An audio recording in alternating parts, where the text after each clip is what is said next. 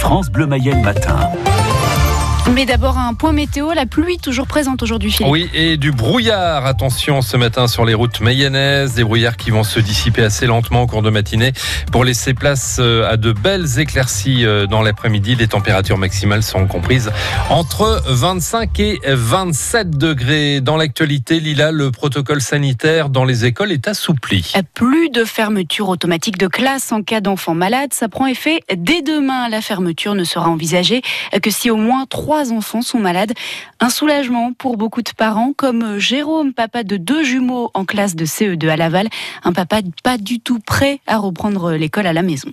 Pas du tout, parce qu'on est obligé de s'occuper des enfants, de faire les leçons avec eux, tout ça, et euh, donc c'est un peu le bazar, quoi. C'est pas, enfin moi c'est pas mon métier du tout, donc euh, après, euh, moi je suis tourneur fraiseur.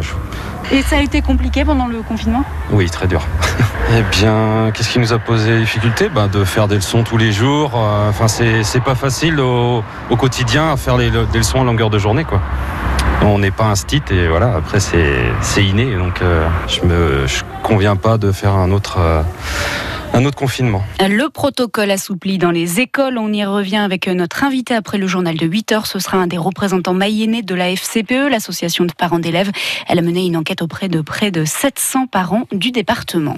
Un assouplissement dans les écoles alors que l'épidémie s'aggrave en France. La moitié des départements sont désormais en rouge, c'est-à-dire en zone de circulation active du virus. Depuis samedi, on en compte 55, soit 13 de plus, dont l'Indre-et-Loire, près de chez nous.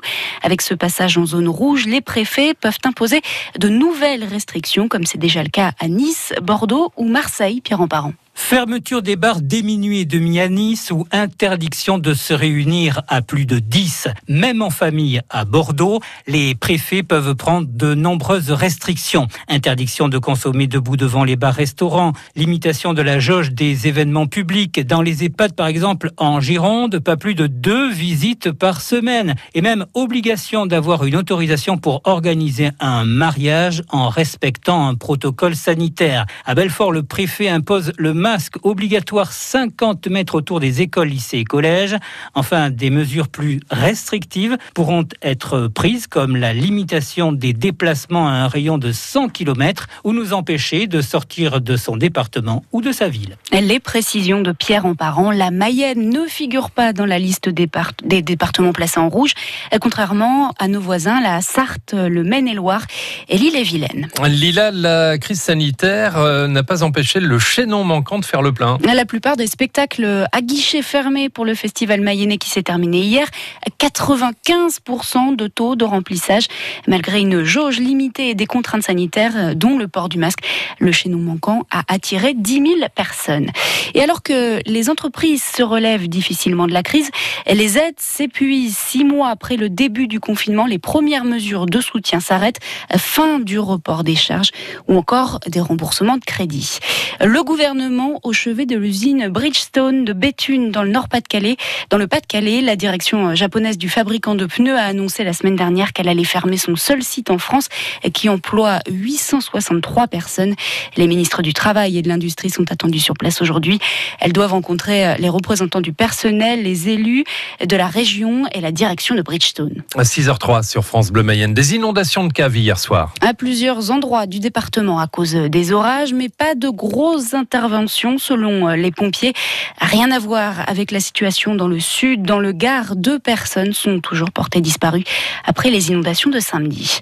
Une scène d'abattage sauvage de moutons samedi à Laval sur le site de l'ancienne Marborie. La police a découvert sur place une carcasse et un seau contenant de la viande de mouton découpée. Un des quatre individus présents a reconnu qu'il venait d'abattre et de dépecer l'animal. Une enquête est ouverte. L'auteur devrait être convoqué au commissariat de dans la semaine. C'est le plus jeune gagnant du Tour de France depuis plus d'un siècle. Le Slovène Tadej Pogacar, 22 ans aujourd'hui, remporte la grande boucle, entrée euh, triomphalement dans Paris. Hier, le maillot jaune sur les épaules.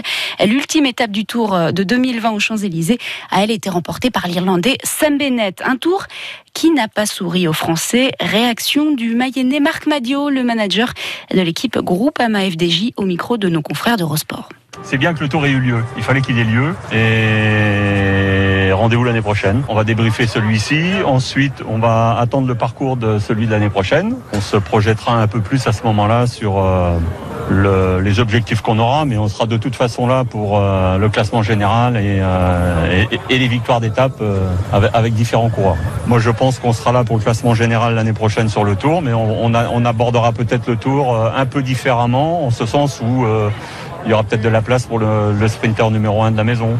Donc, on pourrait faire un mix de tout cela, mais ça, va surtout, tout cela va dépendre du parcours en fait. Là, cette année, la question ne se posait pas parce que c'était quand même très prédestiné aux grimpeurs. L'an prochain, on aura sûrement un tour un peu moins montagneux et peut-être des chronos individuels ou par équipe qui feront que de toute façon, on sera contraint de, revoir notre copie. Donc, euh, il est inévitable qu'on aura forcément des questions à se poser et on se les posera. En tout cas, l'année prochaine avec une étape en Mayenne. Et oui, c'est ce qu'on peut lire sur le Twitter d'Olivier Richefoul, président du département. Un message un peu mystérieux qui semble valider le passage du Tour chez nous l'an prochain et donc d'une étape mayonnaise. Alors on se projette un côté français. Quand les Slovènes ont eux encore des paillettes dans les yeux, on entendra la joie du vainqueur du Tour Tadej Pogacar et de sa maman dans un petit quart d'heure avec notre journal du Tour de France. Enfin, le stade Lavallois accueille Annecy ce soir à 20h45 au stade Francis Lebasser. C'est un match décalé de la sixième journée nationale. Objectif pour les Lavallois, retrouver leur place de co-leader. Match à suivre sur France Bleu Mayenne, bien sûr, à partir de 20h. Et ne manquez pas l'émission 100% Stade Lavallois à 18h10. Notre invité, le boxeur mayennais Jordi Weiss, supporter du Stade Lavallois. Très bien. La météo pour aujourd'hui